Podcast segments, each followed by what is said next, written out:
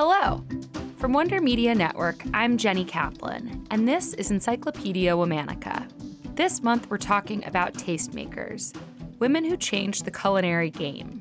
Today's tastemaker was a pioneering coffee wholesaler, restaurateur, writer, and business owner who ran a famed New York City coffee shop empire at a time when very few women ran their own businesses. Let's talk about Alice Foote MacDougall. Alice Foote was born on March 2, 1867, in New York City, to Wall Street financier Emerson Foote, a member of the New York gentry.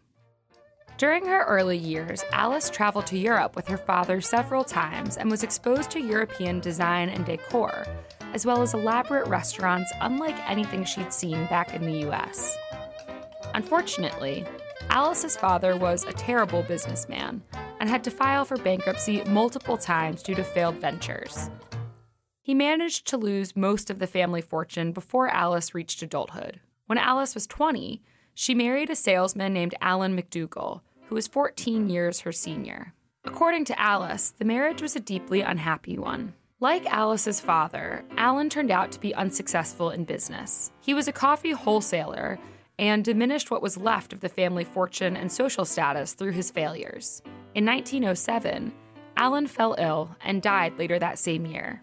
Since he'd left the family with almost no money, Alice was forced to quickly find work to support her children. Since her husband had been in the coffee business, Alice was familiar with the industry and it seemed like a good place to start. She rented a small room on Front Street, then the commercial center of New York City, and opened a coffee roasting operation under the name A.F. MacDougall. She chose to use her initials because many prospective customers at the time had negative views of women in business, and this allowed them to assume what they wanted about the company's owner. For the first 12 years of her business, Alice sold her coffee products directly, utilizing direct mail marketing campaigns to reach her target customers. She also traveled for work and sold her coffee to customers throughout New England. By 1919, the business had been incorporated as Alice Foote MacDougall and Sons and was ready for expansion.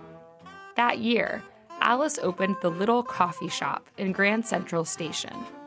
The shop was originally meant to be a sales outpost for her retail coffee products, but customers wanted to try what they were buying, so the store eventually became a full cafe.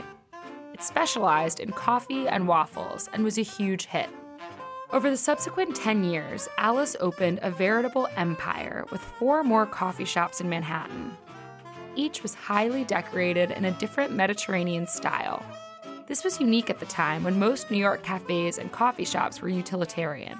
At the Sevilla, Alice's most elaborate cafe, the wait staff wore mantillas and Spanish costumes. Alice also opened three restaurants in Manhattan and the Playland Casino in Rye, New York. All of her establishments, Alice continued to advertise and sell her retail roasted coffee products, which were branded as Bowling Green Coffee. She also continued to serve her beloved waffles in an ode to her first cafe. In 1926, Alice published her first cookbook called Coffee and Waffles. It contained recipes for cakes, sandwiches, salads, coffee, and tea, as well as Alice's personal musings on cooking and entertaining. Two years later, she published The Autobiography of a Businesswoman, which detailed her fascinating life story and successes and failures in business.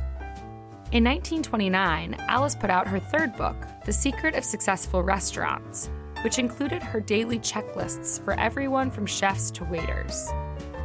Her fourth and final publication, Alice Foote MacDougall's Cookbook, was released in 1935 and focused on the home kitchen rather than the restaurant industry. Alice's restaurant empire was a major presence on the New York scene in the 1920s and 30s. Alice herself became a minor celebrity, with plenty of media attention focused on the popularity of her restaurants, with chic crowds and her success as a woman in a male dominated industry. Interestingly, Alice was not a progressive woman herself. In fact, she was an anti suffragist who, rather hypocritically, believed that a woman's place was in the home. In December 1935, she had a letter published in the New York Times. She wrote Most, of course not all, women are an intrusion in the orderly procession of commercial life.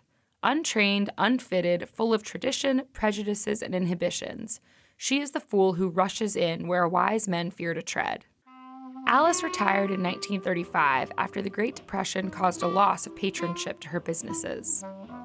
She eventually had to declare bankruptcy. Alice died at home in New York City on February 10, 1945. She was 77 years old. Tune in tomorrow for the story of another tastemaker. We'll be talking about a pioneer of nutritional science. Special thanks to Liz Kaplan, my favorite sister and co creator.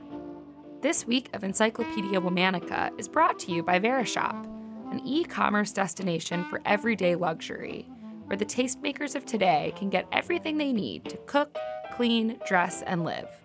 Go to verishop.com slash encyclopedia.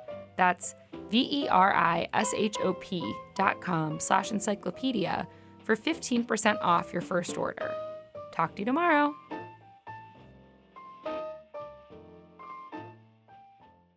Before you go, I want to tell you about another show I think you might like.